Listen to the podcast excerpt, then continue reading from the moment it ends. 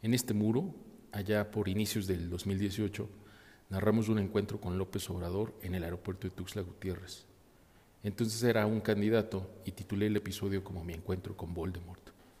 Hoy me parece pertinente aclarar, en términos del mundo mágico de J.K. Rowling, que López es más un Mondongus Fletcher que un Voldemort, un ambicioso vulgar y punto. No llega ni por lejos a la maldad y liderazgo de Voldemort, si acaso pretende igualarlo en su autoritarismo y egolatría. Nada más. Los trucos de López son ramplones, de mago ambulante, con varita atrofiada, pues. Son más mentiras que trucos, más apuestas a la desmemoria de sus huestes que verdaderas ganas de cumplir un buen periodo. Se le han muerto los conejos y desfondado el sombrero. El espejo también se ha roto y la capa mágica está roída y llena de hoyos. Contra su voluntad, se le notan las trampas, se le aparecen corruptos por aquí y se le caen cuerpos y petroprecios por allá.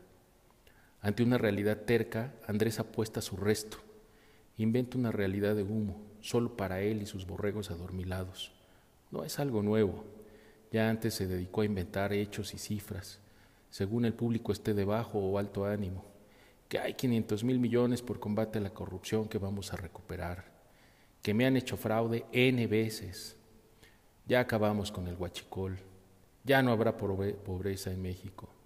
Hoy de plano, el lanzamiento del pitcher lo ponchó y Andresito recibió tremendo golpe de la bola en las nalgas. Hay que descontinuar el PIB y el crecimiento económico. Ante la incapacidad, nuestro mago de crucero mejor se inventa sus propias métricas.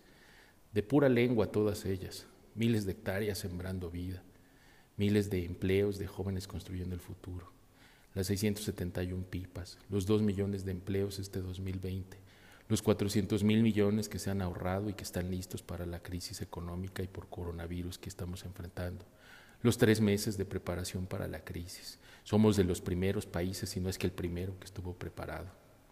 Puede que sus seguidores defiendan sus buenas intenciones, pero es imposible ocultar la larga y negra lengua, pura y absoluta verborrea en la lógica andresiana de choro mata realidad.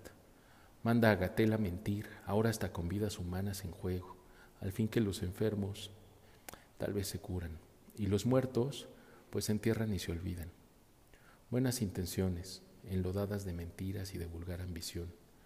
Andrés es más como Mondongos Fletcher, quien a la hora buena huyó a otra realidad.